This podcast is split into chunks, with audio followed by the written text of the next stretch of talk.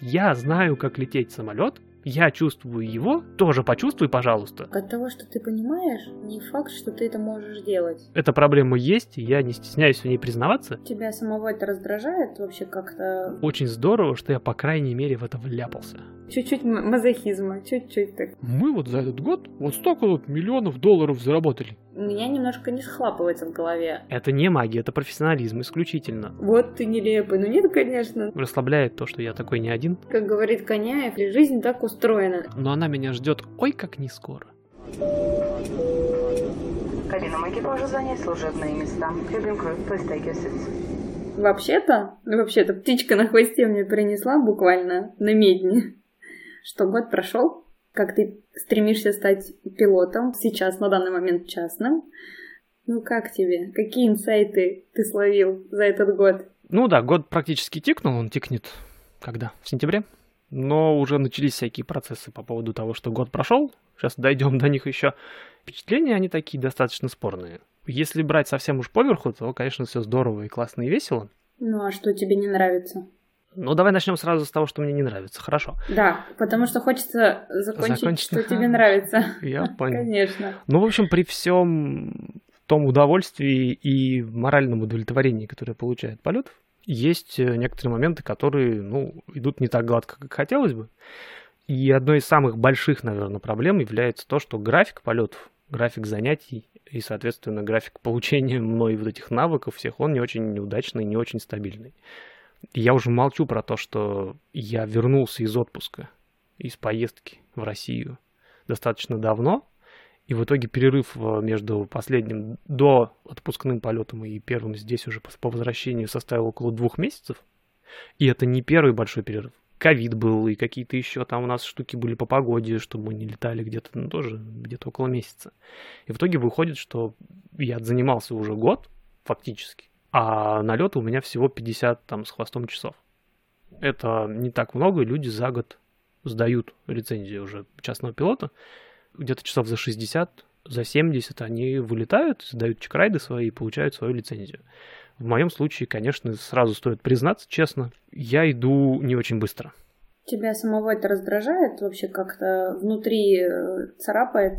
А здесь такая дурацкая, на самом деле, ощущение. С одной стороны, дай мне волю, я жил бы вообще на аэродроме и летал бы по два раза в день, там, по 4 часа, и очень быстро бы учился, но тут есть два серьезных достаточно момента, которые нельзя просто так взять и проигнорировать. Во-первых, это, конечно, стоимость, потому что один uh-huh. этот двухчасовой, ну, полуторачасовой полет, двухчасовое занятие, там все вместе так комбинируется. Он в итоге так выходит там 250-300 долларов, и это приходится планировать, конечно. Никуда не денешься. И второй момент в том, что приходится, к сожалению, опять же, он плавно вытекает из первого, приходится работать параллельно. То есть нет возможности бросить все и пойти учиться. Для того, чтобы обеспечить себе обучение, необходимо ходить на свою пока еще не ненавистную, но уже отошедшую на второй план работу. И там еще новый проект у меня начался, и получается, что невозможно, опять же, взять, все бросить и пойти там чуть ли не каждый день летать, потому что то митинг, то какое-нибудь дело, то я кому-то срочно нужен, то еще что-нибудь. Слово митинг меня чуть-чуть Внутри. Слово митинг всех коробит. Все, кто в России, как минимум, всех чуть-чуть. Не, в нашем да, случае хорошо. митинг это как у нас совещание, да? Встреча, да, я да, понимаю. Да, да, вот эти вот все. Тем более они сейчас все в зуме, все дома, но тем не менее. Кстати, удаленка в этом плане очень сильно помогла. Она помогла mm-hmm. понять, как сильно я вообще, в принципе, в офисе нужен, понять, что как-то мне не все сильно. это поднадоело. Ну, там не очень сильно, да. Я в известной степени предоставлен сам себе. У нас все достаточно хорошо организовано в этом плане, и поэтому я могу себе mm-hmm. позволить. И с другой стороны, насколько мне все это немножко надоело. И в-третьих, сам график вот этот вот достаточно свободный. У нас нету жесткого какого-то контроля, начиная с э, каких-то систем мониторинга твоего компьютера, чем ты там занимаешься, не заканчивая контролем, где ты есть, и постоянным выходом на связь. У нас этого нет. У нас изначально этого не было, потому что мы больше завязаны на то, что мы делаем, а не где мы находимся. Если работа сделана, всем абсолютно все равно, как ты ее делаешь. Главное, чтобы вот в принципе, в сроки вкладываться. Я могу себе позволить уехать на три часа на аэродром, и потом вечером там допилить то, что мне нужно там дописать или протестировать и так далее. В этом плане проблем нет, и пандемии, все эти локдауны и переход э, работать домой. Я, кстати, остался работать дома, нам предложили несколько вариантов. Я uh-huh. решил, что я останусь дома, тем более сын начал ходить в школу, и дома стало немножко тише. Uh-huh. В этом плане она, конечно, помогла, но в целом получается, что все равно необходимо и находить время и в хоккей поиграть, потому что нужна какая-то физическая нагрузка. И семья, и вот этот баланс между работой и жизнью, и туда еще надо впихнуть занятия. Это, конечно, сложнее, чем если бы я был там, я не знаю, студентом и учился бы в летном училище при этом. А с обратной стороны есть еще одна проблема, которая тоже сильно влияет именно на график. Во-первых, не так много самолетов, а во-вторых, уже второй инструктор, мой причем, из нашей школы уходит, причем не потому, что там в школе плохо, а потому что вот первый, если ушел, он ушел учиться, доучиваться на линейного пилота, что очень круто, то вот сейчас второй осенью уходит, его позвали в какое-то более крутое место работать инструктором, если я правильно понял. Но, к сожалению, в самолете мне это рассказал, мне некогда было подробности у него выяснять. Поэтому тоже куда-то уходит. знал, когда тебе сообщить эту новость. Не, я сяду, расспрошу его обязательно, я обязательно расскажу, куда он делся в каком-нибудь дайджесте, пора уже начать их записывать обратно. Вот, и он уходит, и в итоге получается, что в школе инструкторов становится все, все время чуть меньше, а расписание у них э, и так уже достаточно плотное. Плотнее. И даже угу. сейчас, вот когда я вернулся, когда у меня был... Я обычно старался планировать занятия э, сильно вперед, там, не знаю, хотя бы недели на три, чтобы и здесь представлять, какое у меня расписание, где у меня занятые дни, где нет. И чтобы не было проблем с тем, чтобы попасть вот в это самое расписание. Там прямо тыкаешь, квадратики, самолетики. Э, очень удобная система. Вот. Сейчас я столкнулся с тем, что я вернулся из отпуска, и я не могу впихнуться туда, потому что там все позанято еще каких-нибудь там пара самолетов уходят на обслуживание, например, они периодически это делают по вылету сотни часов, мотор часов. И получается, что сталкиваюсь с тем, что иногда сложно просто попасть в расписание. А планировать, например, взять и сказать, что, типа, там, условно говоря, в четверг там, в 5 вечера у меня все время полет, тоже сложновато, потому что на работе расписание, опять мы возвращаемся к работе, на работе расписание не очень фиксировано, и там тоже всякие разные могут придумать штуки. И вот это вот серьезная, серьезная проблема. Угу. Ну, то есть мы, мы упираемся в деньги, в в деньги в меньшей степени. Регулярности, но ну, все равно. Да, вот, а вот в график. В да. График э, и, ну, скажем так, сокращающееся число инструкторов. Ну, это скорее тоже в график падает, да, то есть вот это вот э, проблема в том, что нет возможности регулярно что-то это делать. Возможность mm-hmm. есть, наверное, но нет, это достаточно сложно делать именно вот конкретно регулярно. Может, это моя проблема, кстати. Может, я Да, я только сказать, может быть, это как-то лечится, а ты только с одним обязан инструктором летать? А, вообще Или ты можешь нет. с двумя, например. Это, кстати, интересная особенность. Я, как не, не местный, не гражданин США, угу. прежде чем начать учиться, должен был получить разрешение на то, чтобы учиться. Это достаточно серьезная процедура. Во-первых, она стоит 130 долларов. И там идет серьезная проверка. Я там сдаю несколько анкет кто я такой, откуда, какой у меня статус, вот моя грин-карта, я там работаю, не под мостом живу и так далее. Достаточно серьезный сбор идет обо мне информации. Все это причем официально, через какой-то там уже федеральный сайт, то есть это даже не школа делает. И после того, как они все это дело собрали, получили документы, получили с меня оплату вот эти 130 долларов, они с меня собирают еще, снимают отпечатки пальцев даже. Это был, была, по-моему, четвертая сдача отпечатков на, за мою историю в Штатах угу. какую-то другую систему.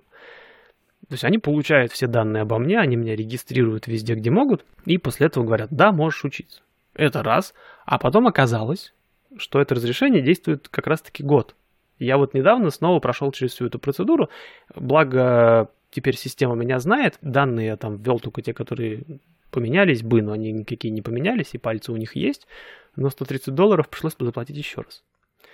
Поэтому через эту процедуру я прошел, и отвечая на твой вопрос, я не привязан mm-hmm. к инструктору. Я в теории я могу заниматься вообще с любыми инструкторами, mm-hmm. но там возникает достаточно серьезная проблема с, со стабильностью, с тем, чтобы получать э, знания в какой-то форме, в привычной, в постоянной, и в моем случае еще и на с тем словарным запасом, которым я готов обрабатывать вот здесь и сейчас в кабине. Потому что другой инструктор будет банально использовать другие слова, другие обороты, другие какие-то подсказки, а там иногда бывает, что нужно что-то очень быстро подсказать. То есть своего я сейчас там с полуслова понимаю, к следующему придется адаптироваться. Если у меня каждый раз инструктор новый, ну, тут примерно то же самое, как в автошколе. У меня там было тоже три или четыре инструктора в итоге за всю историю. И несмотря на то, что там все на русском языке, перестраиваться бывало достаточно сложно. Тут еще языковой барьер, он существует пока еще, его скинуть со счетов нельзя. Хотя все меньше и меньше влияет. И к инструктору я не привязан, а вот к школе привязан. Вот это разрешение я получаю конкретно для школы, и на одном из этапов они еще и со школы получают uh-huh. всякие там на меня документы, uh-huh. что школа в курсе тоже, что, что я есть, что я им там uh-huh. все сдал, что они готовы меня принять и так далее. Если я, например, захочу сменить инструктора, это вообще не проблема. Я потому что у тебя могло бы быть два инструктора, чтобы твоя регулярность, например, не страдала. Ты просто озадачился вопросом, как можно решить не обязательно с каждым новым, но их может быть два, причем каких-то, может быть, возможно, у тебя навыки по-другому отработаются и лучше зафиксятся, потому что все равно каждый будет делать акценты, наверное, тоже на каких-то своих, ну, на каких-то таких вещах, которые э, считает важным. И не факт, что это одно и то же, например. А второе, вот это как раз разница может быть в лексике, может быть, наоборот, тебе поможет вот я сейчас сам к этому пришел. Я скорее всего, сделаю еще интереснее, да. Я сейчас э, найду второго параллельно угу. с этим. Бери сразу двух, короче, раз этот уходит, меняй на двух. Да-да-да. А потом, когда он уйдет, уже я попробую найти второго параллельно с тем, а то вдруг мой следующий тоже уйдет куда-нибудь. А можно всех посмотреть, да, такой серии? Пошел выбирать. Какая-то тенденция. Видимо, сейчас, опять же, на фоне этого всего инструкторы, они, судя по всему, востребованы тоже.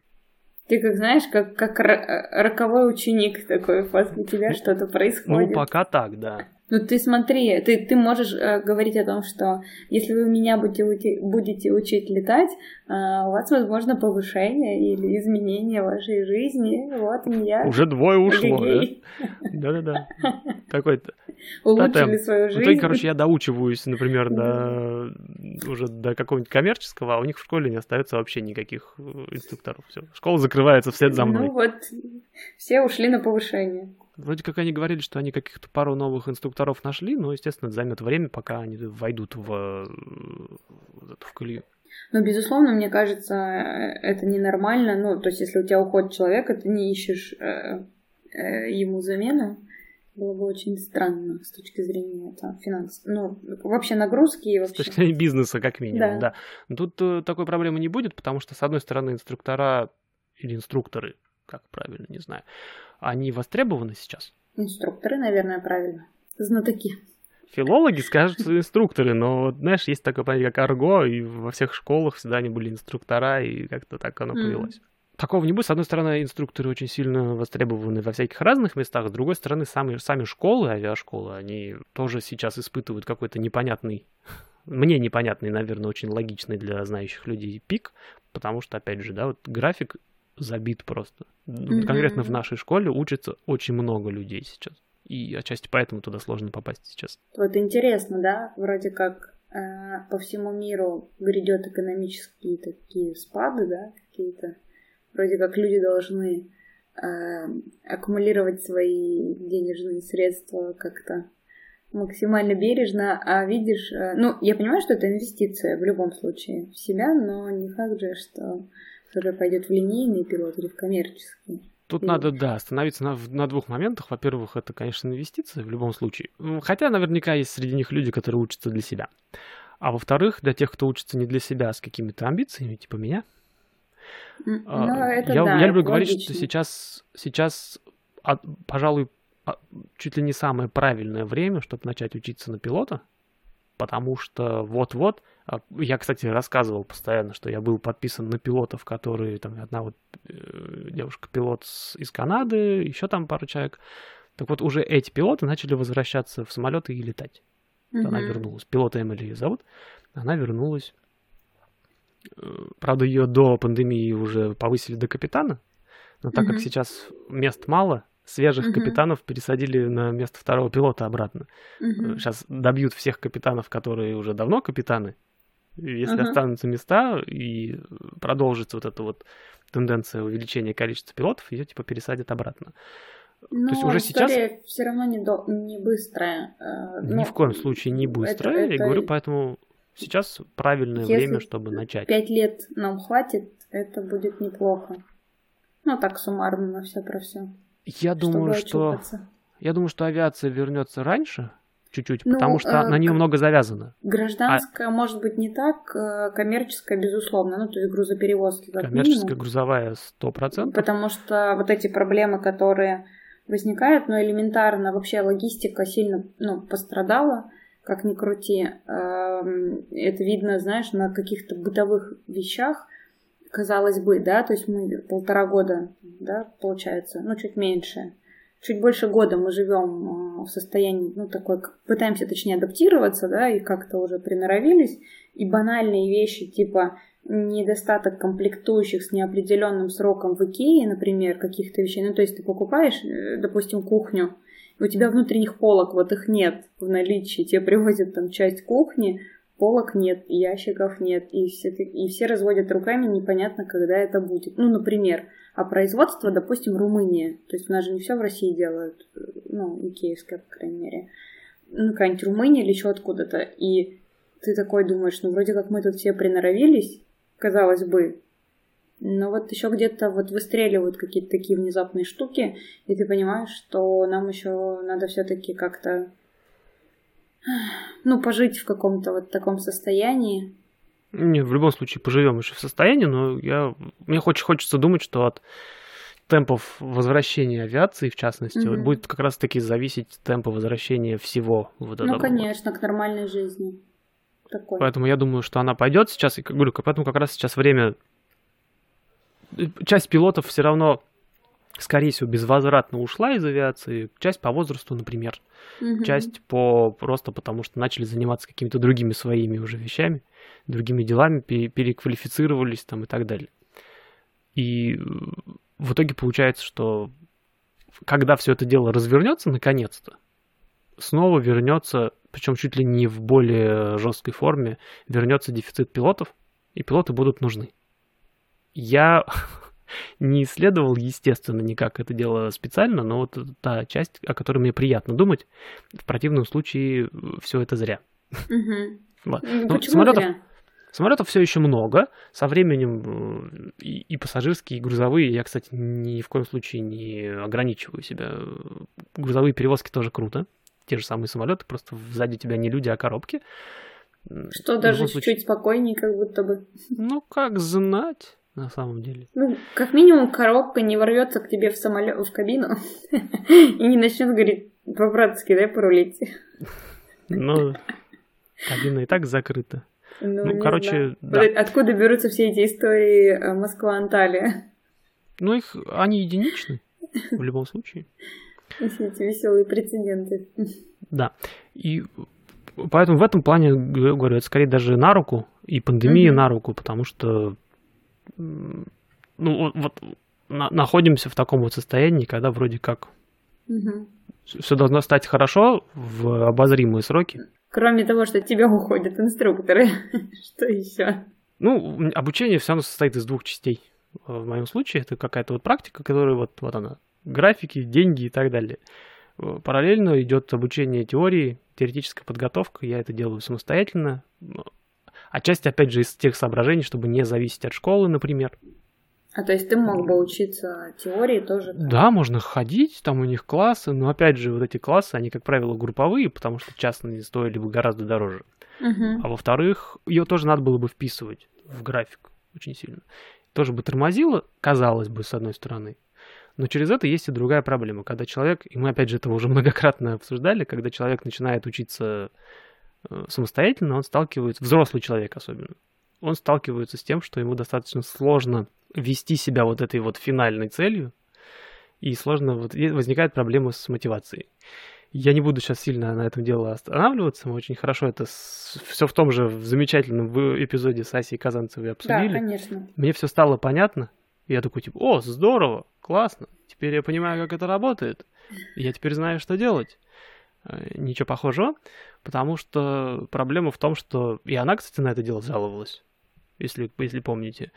Потому что она как бы, я вообще, говорит, прям сильно понимаю, как это работает, но мне это не всегда помогает. Скажем так, от того, что ты понимаешь, э, не факт, что ты это можешь делать. Вот эта вот э, иррациональная часть твоя, она все равно, как ни крути, быстрее реагирует, чем все твое сознание, все твоя разумность, все твое понимание. Ну и плюс, давай так, по, по классической составляющей взрослый ребенок и родитель внутри человека, ну как бы ребенок это всегда за эмоции отвечающий. И иногда он топает ножкой так, что никакой уже взрослый там не просыпается в тебе такой, просыпается через сутки, когда уже в целом все поздно время ну, упущено. Ну да, она то же самое говорит. Я очень много чего знаю, как работает угу. прокрастинация, как эм, организовывать рабочий процесс, как организовывать, там, я не знаю, комфортную для работы и обучения среду. Но когда речь заходит обо мне самой, вот я э, испытываю все вот эти муки прокрастинации, откладывания дел и занятия не тем, чем э, хотелось бы, кстати, и нужно было бы. Но говорит, сделать ничего не могу. Поэтому вот эта проблема, она, конечно, висит. Ты знаешь, вот из э, интересных таких наблюдений за собой, я работала когда-то не очень долго, занималась продажами. Мне очень нравится заниматься продажами, ну, точнее, на том отрезке своей жизни. Сейчас, наверное, мне было бы комфортно. Была интересная вещь, я тогда прочитала там банальную историю, это тайм-менеджмент от этого Архангельского. У него есть такое понятие, типа есть лягушку когда ты с утра делаешь то, что тебе не очень хочется делать. Это, ну, не откладываешь до самого победного. Ты знаешь, я когда себе такие штуки, ну, выписала и стала ставить в календарь, ну, типа, вот обязательно сделать вот это сейчас, как будто бы у тебя нет шага назад, тогда жизнь потом немножечко стала легче в плане каких-то моментов, а, когда надо поговорить там с кем-то, когда не хочется, еще что-то. Вот это вот планирование дня. Кстати, иногда полезен внешний какой-то куратор, ну, такой, как, знаешь, такая секира. Э, когда я занималась там весом и питанием и прочее, у меня была куча всяких привычек, которые нужно было бы прививать. И, по сути, ну, я могла говорить все, что угодно, но вот это вот ощущение кураторства, что ты не можешь обмануть, подвести, и ты должен сделать. Знаешь, когда у тебя, например, не хватает буквально пару тысяч, там, а тебе нужно эти 10 тысяч шагов, например, и ты вот э, реально начинаешь их наматывать, потому что, ну, как-то ты человека не хочешь уже даже подводить. А, это заставляет выработать определенный режим, определенную рефлексию. Вот, возможно, там, не знаю, если тебе тяжело с э, теорией, может быть, тебе либо куратор нужен, либо какой-то реально календарь, который нельзя двигать, ну, там, какие-то вещи. Ну, какие-то такие бытовые штуки. Здесь возникает парадокс. Так. Достаточно простой. Вот, например, когда мне нужно было налоги подавать, угу. а я терпеть не могу все эти бумаги. Причем я должен сказать, что это очень достаточно комфортная система здесь. Когда я говорю, uh не люблю бумажки, ни одной бумажки как таковой физической мне даже в руках uh держать не надо, там заполнять-то толком ничего. Там такой немножко муторный процесс, надо собрать там всякие свои доходы, расходы, акции, не акции и так далее. Мы подаем налоги каждый год самостоятельно руками. Так у нас устроена налоговая система. Угу. Там задача в том, чтобы э, весь год отчислять. Это тоже, кстати, надо настроить еще у работодателя. Я сам, по большому счету, решаю, сколько налогов я постоянно от, э, отчисляю, а в конце года, к феврале, по-моему, я должен, я должен сдать налоги. Угу. Декларацию, столько это. И в итоге получается, что они считают там, переплатил ли я в течение года. То есть нам на самом деле выгодно больше отчислять в течение года, чтобы потом тебе обратно разницу отдали. В этом году у меня не получилось, придется сейчас доплатить немножко, но там по другим причинам. И там нужно это все дело подать. И я сначала до последнего тоже вот это все тянул, потому что неприятный процесс, действительно. И я в итоге к, к концу уже, типа, там, последние там, две недели осталось. Такой, типа, ну все, пора подаваться уже. А у меня замечательный налоговый консультант. Я ничего сам не делаю, я ей просто все предоставляю, и потом получаю уже на руки фактически декларацию, чтобы просто почитать, она сама ее отправляет даже. То есть большую часть противной работы делают за меня, и у меня есть маленький кусочек тоже не очень такой, ну, неинтересного так. возни. И... Я ее до последнего откладывал, и в итоге в конце выяснилось, что э, сначала выяснилось, что из-за пандемии нам сдвинули сроки обязательной сдачи, типа, вам же тяжело, люди, мы вас отлично понимаем, и налоговая сказала, типа, мы вам сроки задвигаем там чуть ли не до апреля. Я такой, о, здорово. Она говорит, типа, консультант, ну и вот вам еще надо номер социального страхования на сына наконец-то получить, чтобы там вычет еще больше там был. Выгодно. Я говорю, здорово. А из-за пандемии все эти ССН офисы не работают. И я там тоже немножко дотянул. Она говорит, ну раз ССН нет, давай продление тебе сделаем. А там опять же из-за пандемии продление аж до октября. И я такой, о, у меня есть время до октября. И полностью вопрос, зачем? болт положил на это разница? дело. Ведь, я, я вернулся... уверена, что это занимает максимум час. Там, ну, не час, полтора. Ну, но... Два дня ненавязчивых возвращений к этому всему. Вот я практически. Не, ну я к тому, что я что тебе по-хорошему, возможно, надо сесть, сосредоточиться, час потратить, ну там условно, суммарного времени.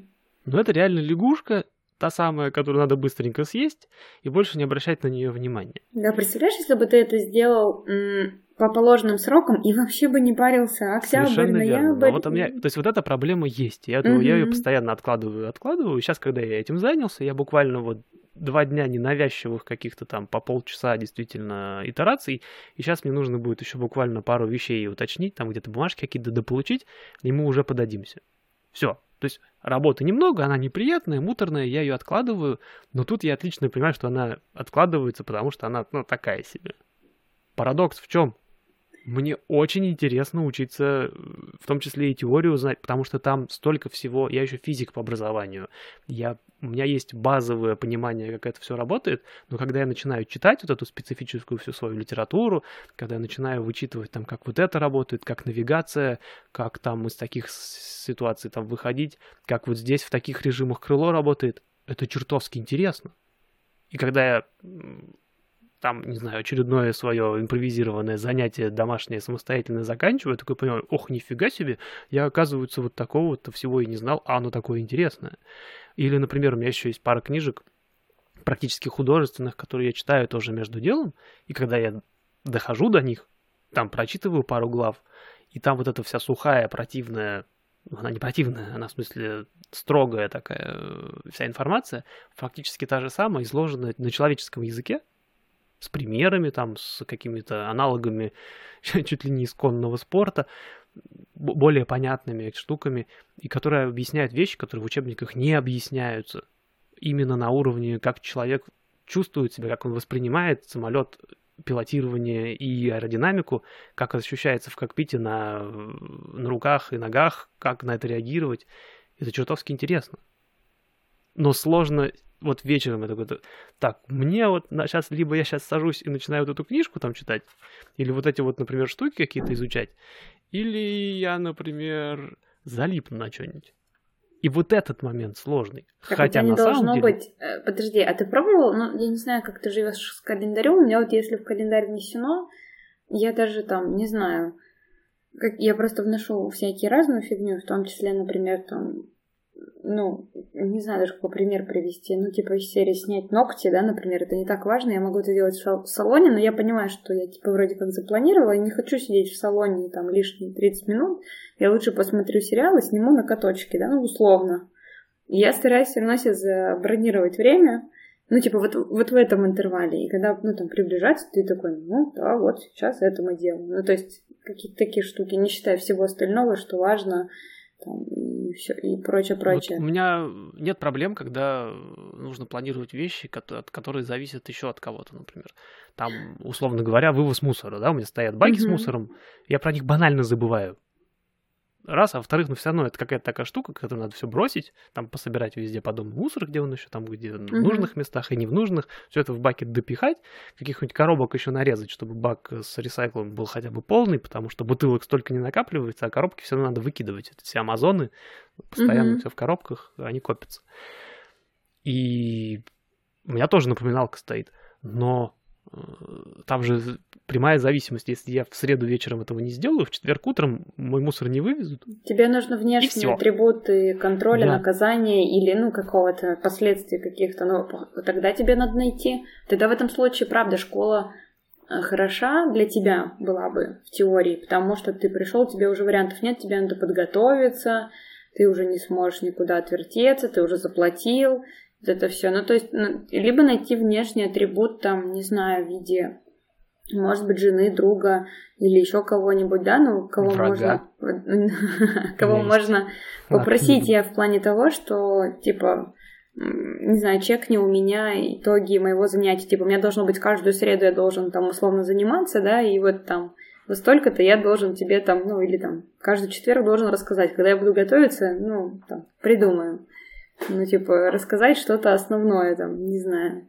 Потому что человек может, конечно, и не знать, что к чему, но важно, чтобы, там, не знаю, ты ему поведал, что ты это сделал, там, что-то узнал. Знаешь, такая серия 10 вещей, которые ты узнал за этот урок.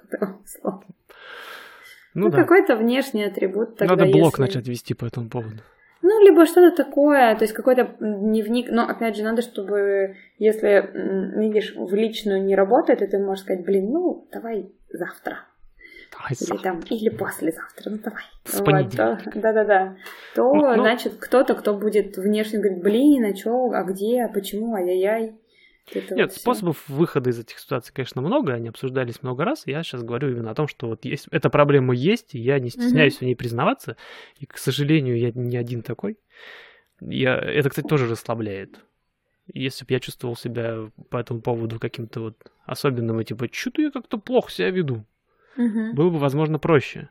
А потом начинаешь выходить в, в интернетике в эти ваши, и там постоянно эти мимасы про прокрастинацию, типа я лучше полежу на диване. Вот эти вот э, ленивцы замечательные, которых сейчас нарисовали в Сидрере, это же просто, это, это эталон. Я передала э, владельцам, я познакомилась э, с Мгм. владельцами Сидрери и сказала, он говорит, а, это ваши типа наклеечки, да, но наши наклеечки перенесли с... э, Короче, ребята убрали одну эту Пластиковая перего- штука. перегородку, да, и Перегородку. перенесли ее в другую часть. И вот, ну, в общем, я когда ходила последний раз, там небольшие перемены, но ребята запомнили стикеры, мы разговаривали с Лерой и Леней. Вот, видишь, пользуясь случаем. В Сидрежье на Маховой мы сидели с Машей, Да. когда я прилетал в Петербург, мы там наклеили этих самых зайца своего. Да. Туда. На у них такая пластиковая перегородка висела, которая отгораживает людей от других людей в баре.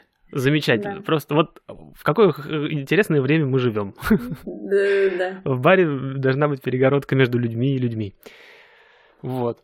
Короче, вот. И поэтому, ну, нет, да, какая-то нужна все равно какой-то элемент контроля, и прежде всего. Но тебе надо просто потестить, как минимум, придумать, и не просто прикидывать, что да, есть какие-то варианты решения, а начать, знаешь, так поэтапно тестировать. Это не подходит, это подходит, ну, какой-то... Но знаешь, что странно? У меня немножко не схлапывается в голове а, одна вещь. Когда ты говоришь, что мне это очень нравится, но я не хочу этого делать. Мне очень странно, не потому что хочу когда... делать. Нет. Ну, ты не можешь себя заставить сесть, ну, значит, ты не хочешь. Ну, У меня самого не схлапывается, кстати.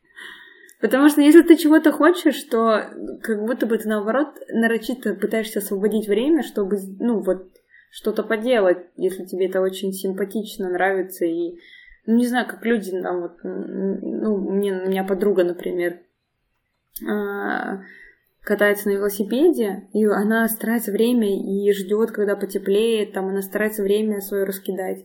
Или те, кто наоборот на доске гоняют, так они же прям ждут эти выходные, вот все, там все, снег вроде есть, нету. Все, я понял твою мысль, и Да. мы ее, кстати, тоже обсуждали пару раз.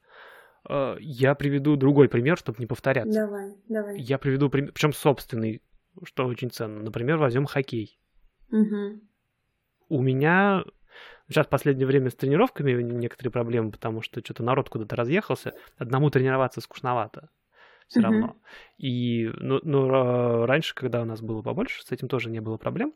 У меня нету проблем с тем, чтобы играть в хоккей, например, или там точить коньки, ездить, например, или э, там я сейчас играю в двух с половиной командах и и тренировались. Летом мы, когда э, это какой был?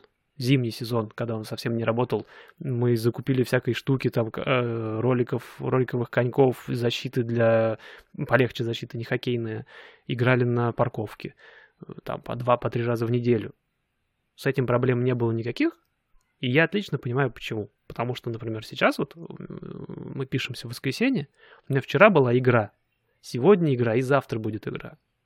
И каждая игра приносит какой-то вот результат. То есть я вчера отыграл, мы, конечно, сами себе проиграли 1-3, по-моему, но вот этот один единственный гол наш, он мой. я получаю результат. Хороший, плохой, неважно. Я периодически, вот, вот она игра, я получаю себе результат, и мне очевидно, как взрослому, замороченному в известной степени человеку, мне становится понятно, почему, зачем я этим занимаюсь.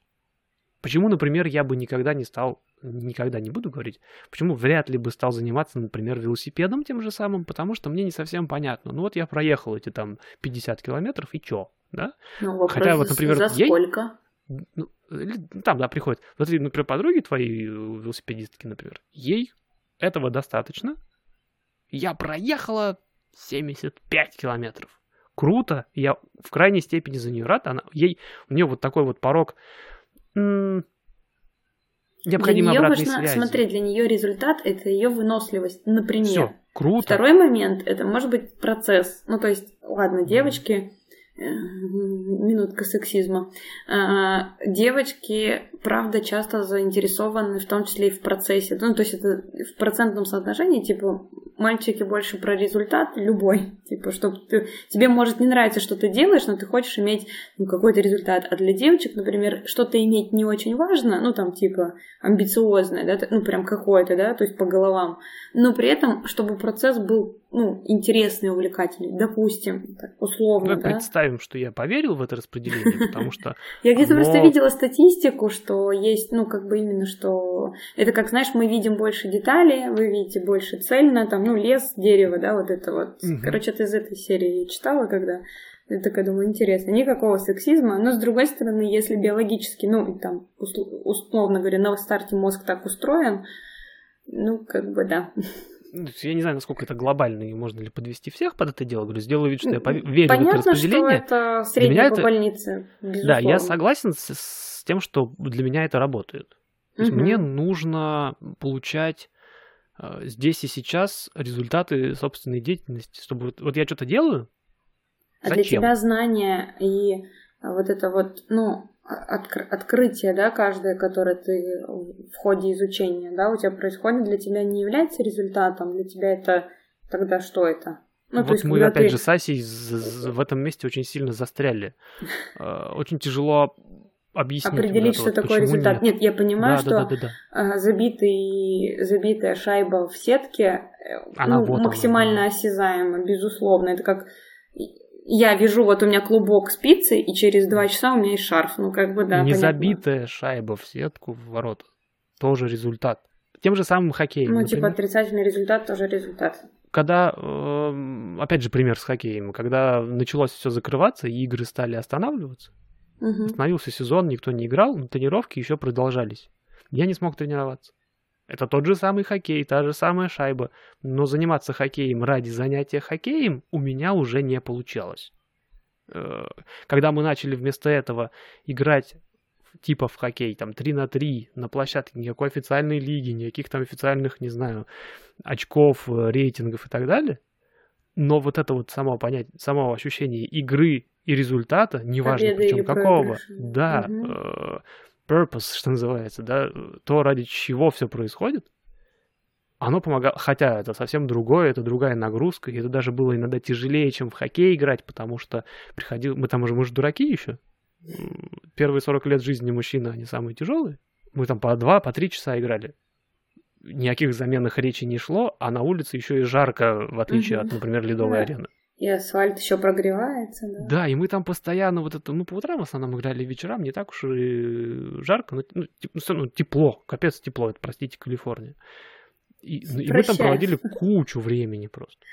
Какое-то адовое количество времени, хотя, казалось бы, вся вот эта вот результативность, она вся вот на коленке написана нами же самими.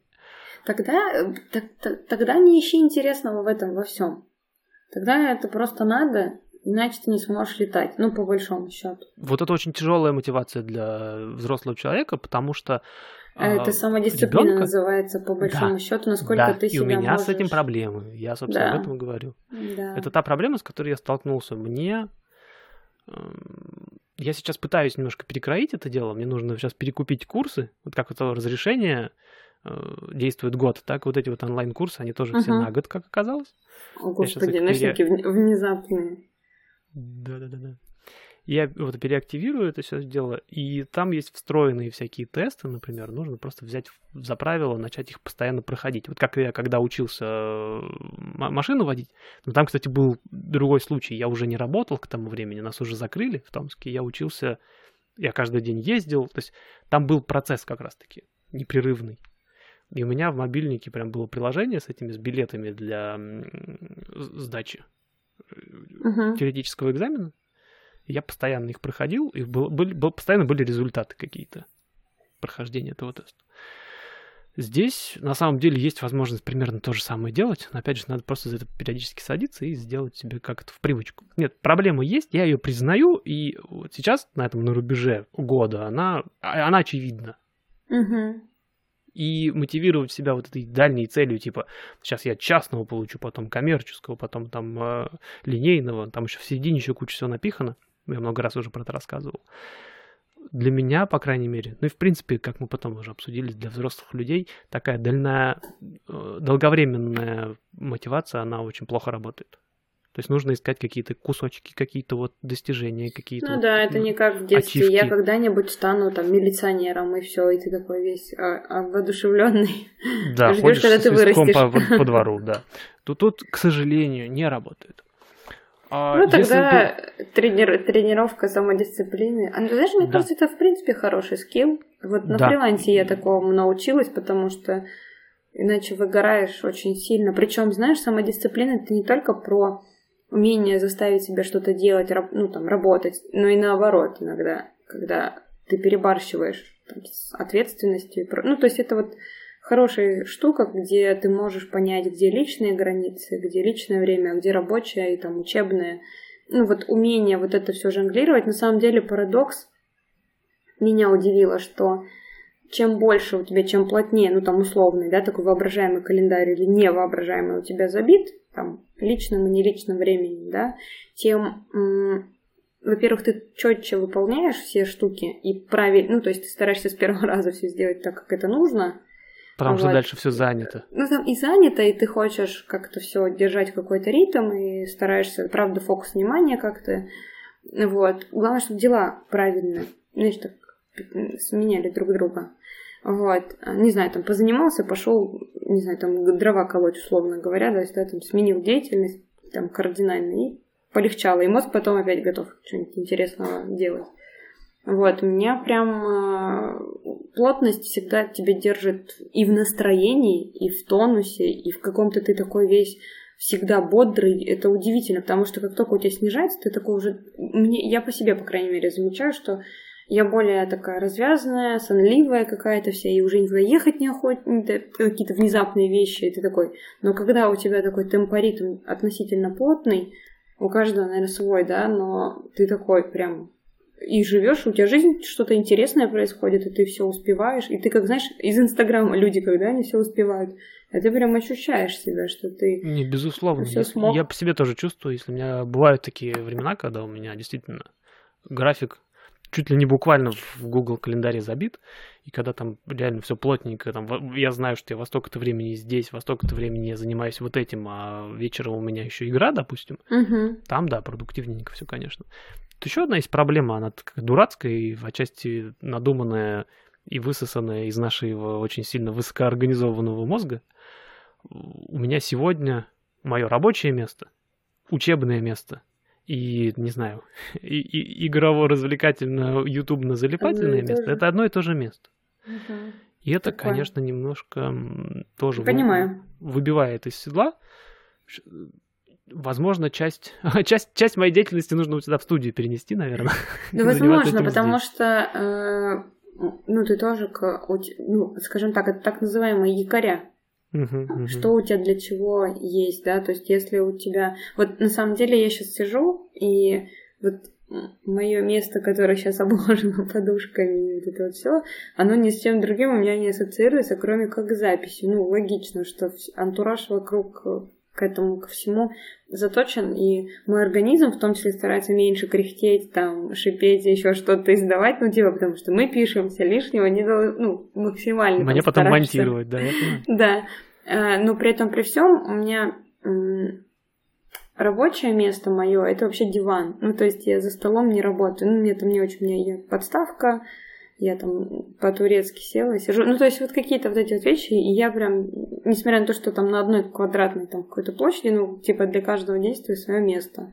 Тикток я смотрю вообще исключительно, когда хожу на матовые круги по квартире, ну, просто вот, чтобы не просто ходить, но еще что-то делать. Ну, то есть какие-то вот все равно якоря ты для себя создаешь, когда у тебя одно место, ну, да, тяжеловато морально вывозить, ты не понимаешь, ты сейчас работаешь, ты сейчас отдыхаешь, или ты учишься, или еще что-то делаешь. Картинка не меняется. И вот и расставляет отчасти то, что я... Я, знаешь, что, такой. сейчас подумала, может, поэтому тюрьма так, ну, в том числе, да, как бы, когда ты вот во-первых, в каком-то одном пространстве у тебя нет вариаций на тему, и ты всегда чем-то, ну, то есть, ну, как действительно наказание может быть психически точно не очень комфортно, явно. Ну, вот это вот одиночное, я сразу почему-то камеру О, себе представляю. вообще очень сильно тяжело, вот. конечно, да. И даже если бы ты там работал, еще что-то делал, мне кажется, это все равно невыносимо. Ну, то есть ты в одном пространстве с самим собой, с какими-то делами. Такое. Кажется, с одной стороны, вот эта вся пандемия — это время открытий, угу. а с другой стороны, говорю, немножечко расслабляет то, что в итоге выясняется, что я такой не один, и практически подавляю, практически все с этим сталкиваются. И вот хочется с этим что-то делать, и делать нужно. Однако не все так плохо, на У самом тебя весь деле. год впереди, чтобы сделать э, движение вперед. Очень сильно надеюсь, что меньше года. Пора уже завязывать с этим. Ну, вехи-то как бы годовые же все равно такие, типа, что через год будет. Это не значит, что ты не сдашь там лицензию или еще что-то. Я имею в виду, что как явление, что изменилось, и получилось ли, как чекпоинт такой галочку поставил. Очень грустно, что приходится годовой чекпоинт подводить в этом обучении. Я думал, я быстрее справлюсь, но нет. Вот, но не все так плохо на самом деле. И вот эту вот длиннющую унылую штуку придется, наверное, порезать, чтобы не так было очень грустно. Хотелось бы, да. Потому что на самом деле... такой унылый выпуск, и потом чуть-чуть Да, веселый. потому что на самом деле все не, не так плохо. Сегодня, вот спустя фактически год и несколько перерывов в обучении, я, например, столкнулся с тем, что у меня появилась мышечная память достаточно угу. серьезная. Когда был первый перерыв, один из первых, там что-то недели, наверное, три он был, я не летал, вернулся в самолет и реально как Буратино, типа, блин, тут ручка, тут как-то надо повернуть, тут что-то делать. Было очень некомфортно, и там буквально 2-3 занятия мне пришлось возвращаться в самолет головой, руками, чтобы вот просто на тот же уровень выйти. Сегодня, когда я уехал в отпуск, сначала ушел, там у меня Юлька улетела, там мне надо было там ребенок, работа, типа, все, я говорю, типа, все, я не смогу летать, ни в хоккей играть, не летать, ничего, потому что мне вот надо вот заниматься вот этим всем. Потом я улетел, потом я вернулся, потом там пока отдохнул, пока своих встретил. В итоге два месяца прошло. Через два месяца я так, типа, там почти, почти точно, чуть меньше двух месяцев. Я возвращаюсь, думаю, ну все, Сейчас за два месяца там просто пустота в голове наверняка уже. Ничего похожего. Я сел в самолет. Что-то между делом, между беседами. Он тоже у меня там инструктор был в отпуске. Туда-сюда, радиообмен, там, погоду взял, этот самый осмотр провел, сели, с, баш... с граундом поговорили, с башней поговорили, сели, взлетели, полетели отрабатывать базовые какие-то маневры. У меня все в руках. Обычные угу. повороты, развороты там, сваливания, крутые повороты. Я говорю, у меня вот оно все. Он говорит, ну здорово, классно, молодец, пошли садиться. Я говорю, ну вот, вот сейчас мы приплывем. Вот, вот это то место, которое точно я потерял. Потому что там очень точный процесс очень много всего нужно контролировать, и мы заходим оттуда в еще. В более ранних привычно... выпусках мы очень долго об этом говорили, там послушайте, там прям целый диспут был. Там, то есть посадка — это такая штука, которая прям, ну, комплексная очень сильно. Угу. И мы еще заходим из э, тренировочной зоны, то есть, ну, грубо говоря, с, напрямую на аэродром, а не из паттерна, не из привычного вот этой вот коробочки, когда мы взлетали и садились в районе аэродрома, а мы типа прибываем на него, вот как самолеты прилетают в, в, в аэропорт, ну, примерно то же самое. То есть еще с непривычной позиции. Там еще, опять же, надо погоду перевзять, с башней поговорить, на глиссаду на эту выйти. Я все это делаю, выхожу и сажусь. Причем сажусь так, что у меня бы пассажиры бы аплодировали, будь они сзади, сзади меня. Мяконько, красивенько, без проблем просто. Не летал человек два месяца. Ну, классно же. И вот это меня прямо немножко... Воодушевило? Во-первых, удивило. Это, это был тот момент, когда я от себя не ожидал. Я, в, в принципе, люблю говорить, что я так, личинка пилота пока, но это был тот момент, когда я почувствовал себя пилотом. Угу. Это, опять же, по аналогии с автомобилем. Когда я учился в автошколе, это все было немножко такое из-под палки, что-то как-то надо, это, это нажми, это не трогай, тут поплавнее, тут не в это. И мне объясняют, как делать, как правильно ехать машину. А, но я при этом не понимаю, зачем. А когда я приехал сюда и столкнулся с тем, что мне просто нужно сесть в машину и поехать, я внезапно понял, что именно имели в виду мои инструкторы в автошколе. Угу. Как там вот эта вот машина, как я держу пол... То есть держать полосу — это не просто смотреть, куда полоска пошла и подруливать туда руль, а это как на велосипеде, что машина, она где-то у тебя вот здесь должна ехать. И вот таких мелочей, как повернуть, блин, направо, когда я не понимаю, где у меня крыло. А вот так. И, и вот из этих вот мелочей, и когда я начал понимать машину, я на них поехал. С самолетом чуть сложнее, потому что я уже старше, и три измерения, и механика другая. Угу. Но вот в этот конкретный момент, причем после двухмесячного перерыва, я нашел себя вот в таком состоянии, в котором я понимаю, куда мой самолет летит, и почему, и как я его вообще веду. И я еще могу еще на всякие темы с инструктором болтать параллельно. И вот это было открытие на самом деле.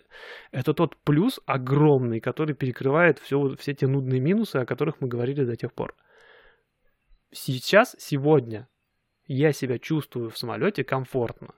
Я все еще не сажусь а, каждый раз, но это уже не 50, где-то 75% я уже сажусь. Угу. Из тех э, нескольких посадок, которые мы тогда на первом занятии э, совершили, практически все были мои. Та первая, он мне вообще ни, ничем не помог. Я сел сам после огромного перерыва. И когда у нас первое занятие закончилось, после этого было, по-моему, еще три. Не очень много. Я говорю еще раз, график, что попало прямо у меня. Вот, но я отлетал все эти занятия лучше, чем любое до отпуска. И это прямо... Я не знаю, насколько это воодушевлять должно. Это прежде всего меня удивило очень сильно. То есть мне нужен был этот перерыв угу. для того, чтобы организм в ситуации, когда Георгий, ты сел и летишь, и он такой, а, нам теперь надо лететь, а лететь надо так. И организм все вспомнил, и, и, и некоторые операции я совершаю уже не думая. Мгм. Это опять же, если проводить аналогии с э, автошколами, то есть когда вот тут какую-нибудь, я не знаю, э, площадку сдаешь, ой, это типа горка, сейчас надо остановиться, ручник, потом вот так вот сцепление. Ну, сейчас я езжу, правда, на автомате, но тем не менее. Голова думает, типа, я сейчас вот так нажму, о, поехали, здорово, я все правильно сделал. А потом на некотором этапе происходит такое, что типа, а, типа я вот еду ну, уже в, в реальной жи- жизни, то есть у меня машина едет в горку, я дам чуть-чуть газу. Только я не думаю об этом. Я делаю это автоматом. Машинка в гору, я чуть газу. Машинка с горы, я чуть, чуть меньше. Как на велосипеде. Мгм. Или как на велосипеде передачи переключаю. Я уже переключаю не потому, что, ой, здесь, наверное, пора переключить передачу, а просто мне тяжеловато стало крутить. Ну да, на уровне ощущений появляется, что понимаешь, как это работает. Но одно дело чувствовать велосипед, а другое дело 172-ю Цесну. А есть ощущение, что это ничего, ну, что это все одно и то же, это вопрос только Все одно и то же. э, опыта. Ну, просто здесь нужно больше опыта, здесь нужно меньше опыта. Здесь ты уже там, э, особенно на велосипеде мы еще учимся, будучи там детьми, как правило, и там вообще все на ощущениях построено. Там тебе, что бы ни Сложно говорил объяснить. родитель или там старший товарищ, он, он тебе ничего не даст. А здесь вроде как ты уже, может быть, даже на самом деле, я не знаю, может быть, ребенок бы легче освоил самолет, чем взрослый, потому что он такой, ну, кажется, вот так. Безусловно. Ты не думаешь, не опасаешься, не вот... Ну, короче, мало предрассудков, мало опыта за спиной, и он тебе не мешает, и ты впитываешь... Комплексов меньше в голове. Да, и, ну да, и ты вот э, впитываешь все это достаточно легко и непринужденно, и не боишься пробовать как-то, ну так, в целом. не, не так уже анализируешь каждое, знаешь, там действие. Что Я сейчас отлично Мгм. понимаю, например, что мне на первых, на начальных этапах практического моего обучения сильно мешал этот какой-то дурацкий, назовем это комплексом самозванца, наверное. То есть я вот сижу, я весь такой взрослый дядька, мне уже 35 лет. И я сейчас, и мне вот рассказывают, как самолетик летает, а я не понимаю, типа. Я механически, а мне еще тяжело. То есть механически мне все объяснили. И в отличие от ребенка, я понимаю, что он имеет в виду. Но я, опять же, понимаю, что он пытается мне объяснить вещи, которые я пока сам не почувствую, я не сделаю. А я не чувствую. И вот это вот, она достаточно такая вязкая стадия, когда, особенно вот эта вот первая фаза еще до посадок, когда мы только базовые маневры, он говорит, то есть, типа, горизонт вот так, это вот здесь, оборотов вот столько. Я вот это все делаю, и оно вроде даже получается. Ну почему столько? Почему вот так? Почему я вот в, в таком именно крене нахожусь? А потом внезапно, вдруг, в какой-то конкретный чуть ли не день, оказывается, что... На какой-то повтор следующий ты такой раз и все, щелкнуло. И вот в этом, на самом я очень сильно э, уважаю вся, всяческого рода инструкторов, потому что задача инструктора, как я его сейчас, опять же, когда я почувствовал себя в Иметь как самолете, минимум ангельское терпение повторять. А, и смелость еще к тому же, особенно если он на самолете летит. Вот, определенно. Я, я начал очень сильно их уважать, потому что я понял одну очень простую вещь. Задача инструктора, самое главное, придумать, причем для каждого человека, скорее всего, по-своему, придумать, как так объяснить человеку всякие вот чисто механические тупые операции, чтобы вот этот человек, которого он учит, потом еще сам себе придумал, причем против своей воли, как правило, потому что он же не умеет, как это почувствовать, почувствовал это и сказал типа, а, вон ты что имел в виду две недели назад. Понимаешь, в чем дело? И вот это вот, да, и терпение, и смелость, конечно, но прежде всего это попытка залезть даже не в голову ко мне, а вот во- в чуть ли не всю опорно-двигательную систему и рассказать мне, посмотри, вот я знаю, как лететь самолет, я чувствую его, тоже почувствуй, пожалуйста. Но пока я это сам вот не сделаю, пока я не сольюсь вот с этим вот с элементом управления, ничего не получится. Чудо не произойдет. Ну, конечно.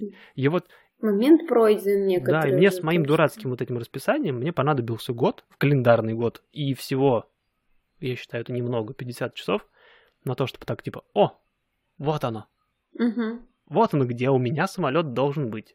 Мгм. Сейчас у меня есть там пара дурацких проблем, которые там, например, я в, поворе- в повороте начинаю наклоняться, как на машине, чтобы когда машина поворачивает, ты компенсируешь немножко поворот Мгм. наклоном. Я тоже это делаю, а на самом деле в самолете у меня для этого педали есть. Вот с этим я борюсь сейчас. Немножко не слежу за скоростью. Я перестал следить глазами за скоростью. Ее Мгм. теперь надо слушать. А у меня с этим тоже пока немножко проблемы. Но это, это уже навык. Я это уже Мгм. понял. Потому что там пропеллер в зависимости от нагрузки и скорости, скорости и, соответственно, нагрузки динамической на него, он начинает звучать немножко по-разному. Мгм. Вот это мне нужно поймать. Еще там несколько мелочей. И вот этот вот э, транзишн на самой посадке, когда он выходит на параллельный полет над полосой и должен сам сесть. Ну, это вопрос повторений исключительно. Это был вопрос повторений, потому что я Мгм. не понимал, где он. Потому что он говорит, вот, надо почувствовать, надо перевести взгляд. Но пока это слова в уши, оно не работает. Ну, конечно. Я хорошо садился просто потому, что делал то, что мне дяденька говорит. Ну, знаешь, как говорит Коняев, жизнь так устроена. Это же во всем Жизнь так. так ну. устроена. Но фишка в том, что независимо от меня, пока я делал то, что дяденька говорит, руки и ноги мои делали то, что говорю им я. Его в этом вся работа. Ему нужно построить какую-то вот эту дурацкую, очень специфическую для меня связь у меня вот в организме, в Ну голове. ладно, ты уж так не утрируй, не очень специфическую. Явно мы все достаточно похожи, и любой инструктор тебе скажет, что ну так или иначе по типажу примерно распределил. Вот это мой Методологии, тоже. конечно, естественно, Конечно. но для меня это опыт уникальный. Я к тому, что это не магия. Это не магия, это профессионализм исключительно. Но когда это происходит со мной, Тебе для тебя это вау. для меня это магия. Это вот как ты с физикой. Вот ты теперь меня понимаешь, что для меня физика все равно магия. Вот исключительно в этой плоскости, что воу. Это, наверное, самый приятный был момент, который я прошел, и который теперь будет мне только помогать. Дальше, дальше все пойдет быстрее.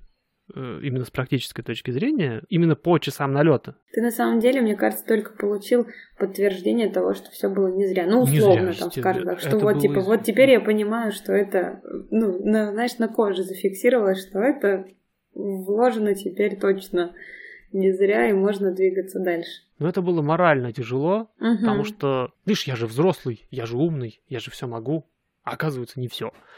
И это очень тяжело пройти. Вообще, на самом деле, у меня в голове для себя план стоит, что э, раз в несколько лет что-то пробовать, осваивать новое, малознакомое, и желательно с точки зрения физиологии тоже новое. Ну, то есть там, где ты такой полностью профан. Вот это вот возвращение себя в состояние там, подростка или там даже ребенка, когда ты ничего не можешь и, ну, избавляться от этого ощущения стыда мнимого, который вообще никому, всем все равно вокруг абсолютно. Вот, поэтому вот как-то так. да, Ну, кстати, вот это такие второй штуки. момент, который я тоже считаю огромным плюсом, и который результат обучения. Было вот это чувство, причем оно абсолютно, опять же, иррациональное, совершенно верно. Было чувство, что вот инструктор сидит с тобой, занимается, думает, про себя думает, типа, какой болван все-таки. Как он все неправильно делает. И вот это вот у меня было ощущение, что вот я лечу, и со мной человек смотрит на меня, и я типа в его глазах выгляжу не очень хорошо. И вообще, во-первых, вообще нет. Да, самое парадоксальное. Да, это парадокс дурацкий. И это, кстати, ребенок, когда учится писать, например, я сейчас не голословно говорю, я разговаривал с ребенком все это время. Когда ребенок учится новому чему-то, он, конечно, психует от того, что у него не получается, но это скорее он перед собой не потому, что там кто-то скажет, что он там типа, или подумает, Мгм. что вот вот тот ты отстал. Просто ему хочется быстрее Ему хочется, да, всё. вот буквы, они у него не получаются, а хочется, чтобы получались. Это очень наивно, нативно и быстро проходит, как только буквы начинают получаться. В этом плане взрослому, по крайней мере мне точно, и скорее всего большинству взрослых в этом плане тяжело учиться, потому что вот я, например, опять еще раз говорю, я взрослый, умный, сильный, в меру упитанный, в самом расцвете Социальное сил. осуждение какое-то ждешь. Да, и я жду А всем все равно. Причем самое интересное, мне при этом на остальных людей тоже примерно Да, плевать. Так, ну, в да. хорошем смысле слова. Ты же не говоришь о том, что м, там 40-летний дядька встал, например, на ролике первый раз, ты такой думаешь, вот ты нелепый. Ну нет, конечно, ну так не... А он при этом думает, вот, вот мы проходим, я гуляю по дорожке, он, Что ему 40 лет, он там, не знаю, банкир и такой неуклюжий, и нелепый вообще. Как Говорю, так? то есть мы встр- встречаемся с ним на какой-нибудь дорожке в парке, и я думаю, ну, блин, клевый мужик, молодец, катается на коньках. Ну, пока так себе. Или, допустим, там, знаешь, я, например, это конкретная ситуация, я, например, иду на игру, на хоккейную. Мгм. Я там тоже уже. Жаль, это не тема этого подкаста, я бы рассказал вам про хоккей. Э, И, и- и- и что, чего я Кажется, достиг за- за два года в, в хоккее. Я иду на игру, я уже типа какого-то уровня игрок, там уже я в шестом, играю на замене в шестом дивизионе из девяти, а не в восьмом. Мгм. То есть уже- уже прям ну, классный рост. Я иду, а там, например, допустим, занимаются группа начинающих как раз-таки хоккеистов. То есть те люди, которые там, допустим, умели кататься на коньках, пошли учиться именно в хоккей. Или даже там бывают люди, которые вообще ничего не умели, хотя не, они требуют базовое катание, конечно, потому что тяжело учить людей хоккею, если они не умеют на коньках стоять. Да, они какое-то базовое Мгм. катание у них должно быть, но в хоккее они полные. То есть у них шайбу они не могут ни толкнуть, ни принять, и такие, как пингвинчики, такие там переваливаются. И я отлично понимаю, что мне сегодня, я на них смотрю, немножко есть умиление, потому что я вспоминаю, как я так же, как я просто был, это какой из, рук вон плохо я все делал, потому что я не умел совершенно. Мгм. Но мне при, при этом прикольно, и я ими даже горжусь, потому что среди них, например, есть несколько людей, которые сильно старше меня, и видно, что они только Мгм. что вот начали. Или наоборот, есть несколько молодых, я отлично понимаю, что они вот прямо вот в правильное время, в правильном месте, сейчас они всему вот этому научатся, и будет круто. Но при этом я отлично понимаю, что они когда видят, а я еще там встану, посмотрю, там, вот здорово, классно, что они с той стороны стекла на льду Нервничать думают, блин, я катаюсь, как пингвин здесь, и меня все видят, всем плевать. Но у себя в голове это принять очень сложно. И мне, я прошел вот через это. А вот. это, мне кажется, ты знаешь, ощущение, наверное, у человека, вот я сейчас думаю, сижу, как чувство собственной важности. То есть ты думаешь, что тебе, о тебе все думают почему-то вот так. Ну, то есть а он же... просто в раздевалку идет, да, совершенно верно. Это вот от какого-то своего эгоизма, вот этого, типа, я такой важный, на меня должны обращать внимание. Причем, да, вот у него есть две стороны. С одной стороны, вот смотрите, какой я важный и крутой, а на самом деле нет. То есть, опять же, они думают, вот он, наоборот, ну, ну, они играют в хоккей, наверное, они очень крутые, они очень гордятся собой. Ну да, я... Да, но не так сильно, как вы думаете. Да, мне очень клево, мне нравится. Не, ну как кубок Стэнли возьмешь, так обязательно будут, будешь гордиться. Это поздно, к сожалению. Если пилотом мне быть еще не поздно. Ну подожди, там... ты же можешь э, сломать систему. Нет, я прям отлично это чувствую, что нет.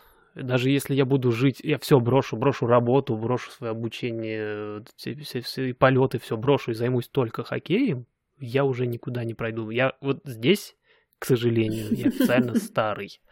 И от этого еще более круто, что для, для пилотирования я не старый. Я я потерял, конечно, э, кучу времени. Как потерял? Классное было время. Я очень много чего интересного сделал. Но я не жалею. Но займись я этим раньше, конечно, да, у меня конкретно на пилотирование, на работу, на уже на наслаждение вот этим всем осталось бы больше времени, но с другой стороны, линейный пилот уходит на пенсию в 65 лет. Если mm-hmm. я сейчас даже, даже долго, и вот как я сейчас с тем темпом, который я сейчас учусь, я когда-нибудь все-таки отучусь, у меня в запасе будет еще лет 20. 15 даже, если вдруг я совсем затяну с линейным пилотом, например, да? Нормально. Мне хватит. Серьезно. Вот прям норм. Я согласен. 15 пойдет. У меня есть запас времени. В хоккее нет, к сожалению, я все старый. Чтобы реально достигать каких-то вершин в хоккее, заниматься надо вот... У меня сын уже староват для профессионального хоккея. Ему 8 сейчас. Ну да, года год. в 4 отдают на коньки, чтобы встал ребенок. Да, да, да, да. То есть он немножко как-то там катается, но чтобы 4, заняться... 5 и вот все, да. У него было одно время бзик, но он что-то психовал, когда учился кататься на коньках. Мне кажется, это от того, что мир спешит.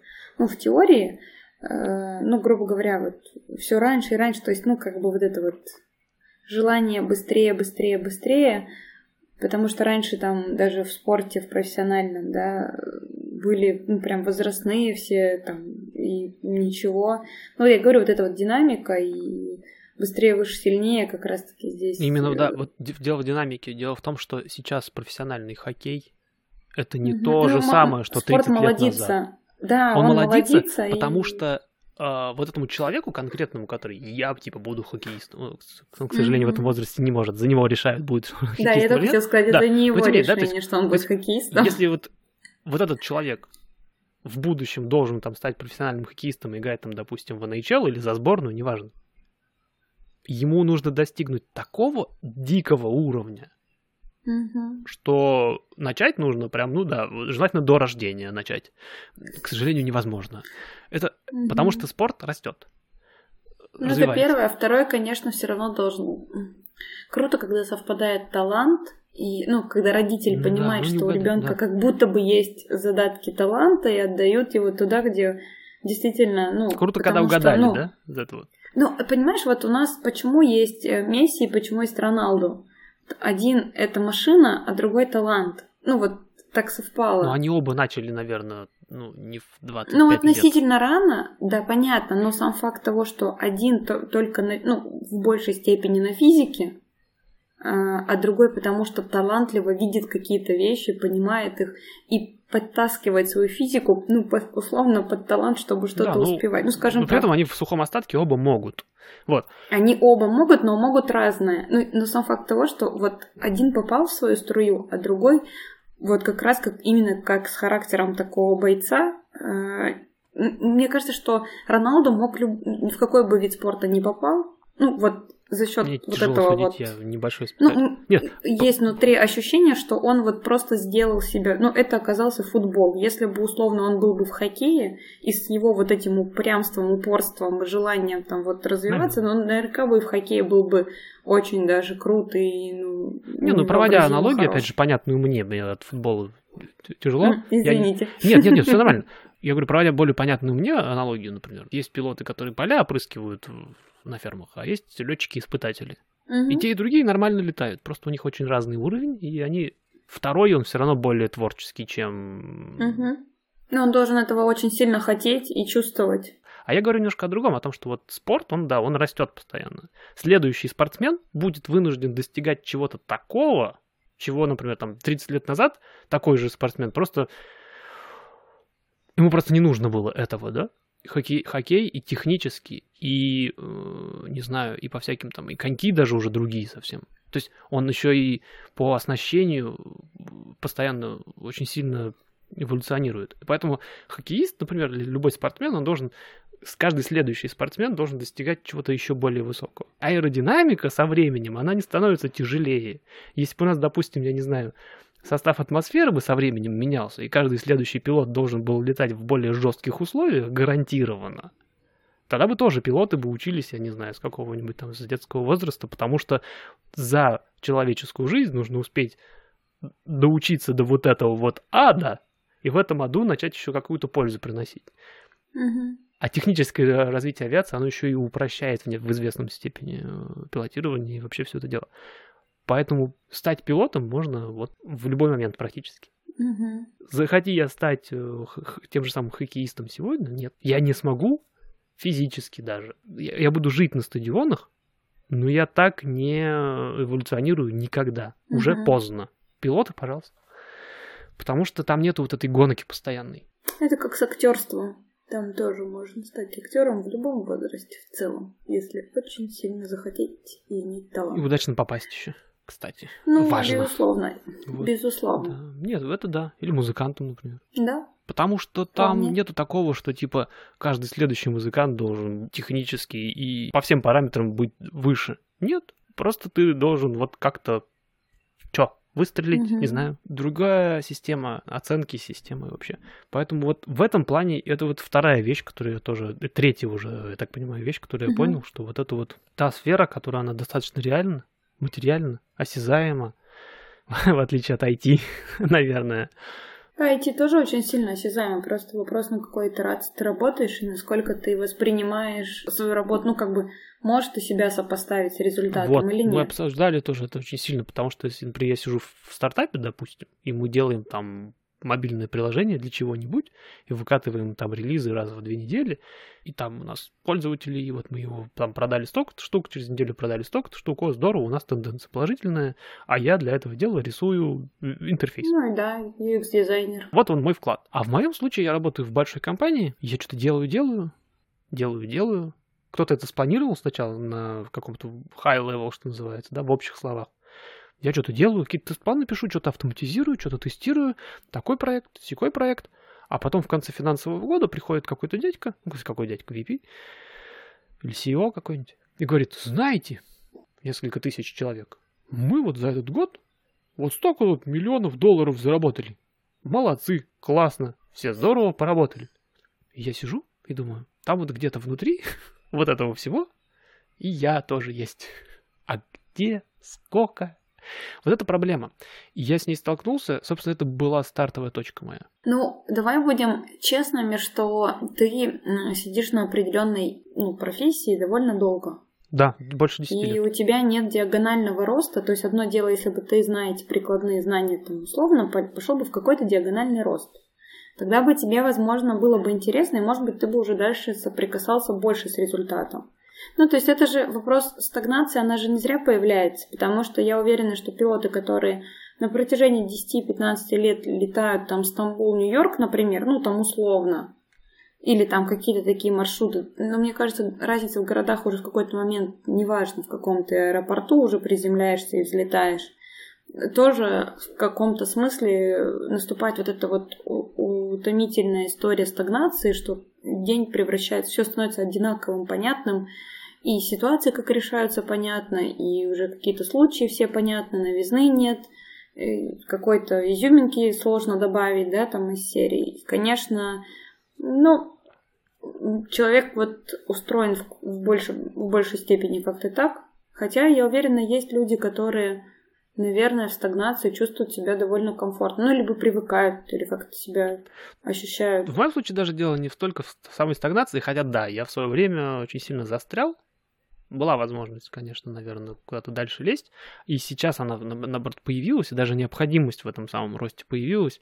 Но я уже понял, что я не хочу, что я наелся, ну, в этой серии, видишь, ты выбрал другой рост. Это вопрос, может быть, пере- перегретости какой-то внутренней. И, скорее всего, пилотов, пилотов тоже есть какая-то рутина, и, скорее всего, я так с ней столкнусь, по-любому. но она меня ждет ой как не скоро. Я думаю, что и у вообще в любой профессии есть такое. Тут вопрос, как ты себя, ну, говорю, вот этот вот внутренний рост, который возможен, да, там, не знаю, кто-то из актеров уходит в режиссуру, например, да, кто-то становится там еще и поет ну, вот и поиск около хотя бы, знаешь, того, куда бы ты мог безболезненно мигрировать и при этом получить новизну какую-то, зная, используя свои свой предыдущий опыт э, во благо, скажем так, да. А я вот хочу болезненно, я хочу болезненно и использую свой очень старый опыт, э, мое образование Чуть-чуть мазохизма, чуть-чуть так посыпали, приправили. Э, да, отчасти да, потому что, опять же, да, я вот столкнулся с тем, что я, например, понаходил у себя в голове много свободного места много каких-то связей нейронных, да, вот этих всяких, которых угу. не было, и, а которые я, оказывается, все еще умею строить. Здорово. Сам факт обучения чему-то новому, в том числе и вот физически, да, вот рулить вот эту вот крылатую штуку, оно что-то переделывает у меня в голове. Я не становлюсь менее занудой, и этот подкаст тому подтверждение.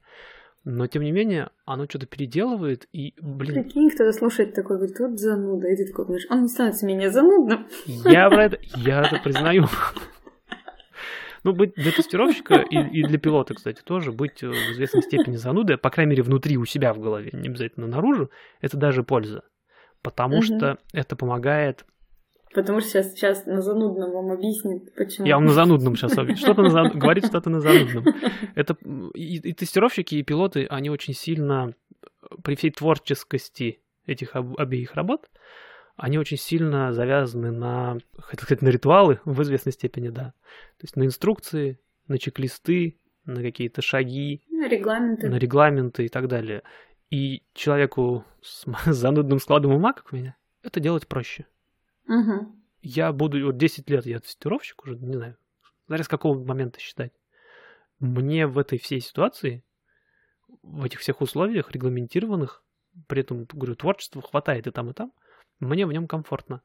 А, более того, пока я в IT работаю, работал и работаю, часть этих всех процедур и регламентов я сам придумываю и себе, и кому-то, и так далее. Я, это часть моей работы. Угу. И в этом плане мне вот это вот и физическое образование очень сильно мне в IT помогло, потому что оно тоже очень такое не, не как математика, наверное, или химия. Оно такое все равно грузное, занудное в известной Математика степени. Математика-то не занудная, конечно, ни разу. Мне тяжело судить, я с ней сталкивался. Хотя, с другой стороны, у меня было семь, что ли, семестров. Химия вообще не занудная, без правил, без всего. Ну, ну, все точные науки... Нет, еще раз, все... я не люблю говорить о вещах, в которых я не разбираюсь.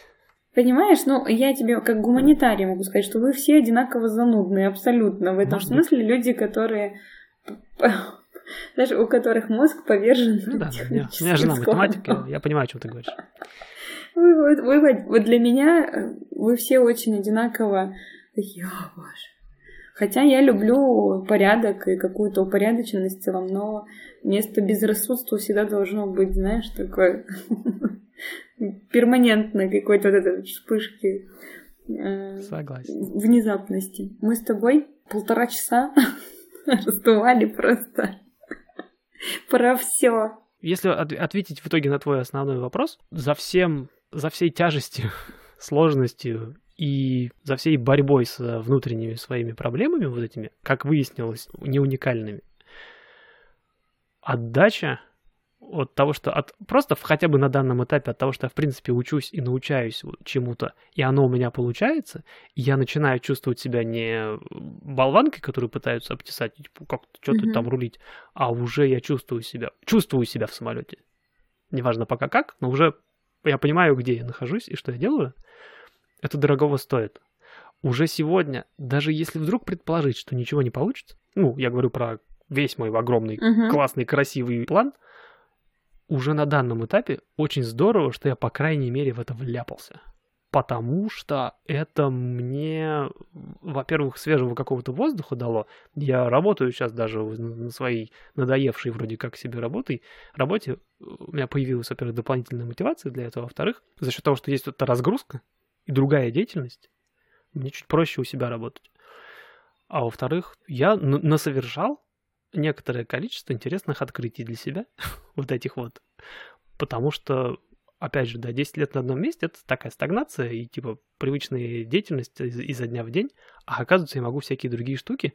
Вот так у меня интересно все устроено в голове, и вот так учиться, когда я взрослый, умный и все умею и знаю, казалось бы, так, оказывается, неважно оценка снаружи, и так она оказывается надумана на самом деле в голове у себя. И дальше, и дальше, и, и куча-куча еще всяких мелочей. Уже ради этого стоило идти учиться. Это то, что я, по крайней мере, понял за этот год. А если это еще получится все в итоге, и будет все здорово, ну, блин, вообще когда круто. Вот вот так вот. За финалем, да? да. На этой нотке. Да. Огонь. Попьем водички.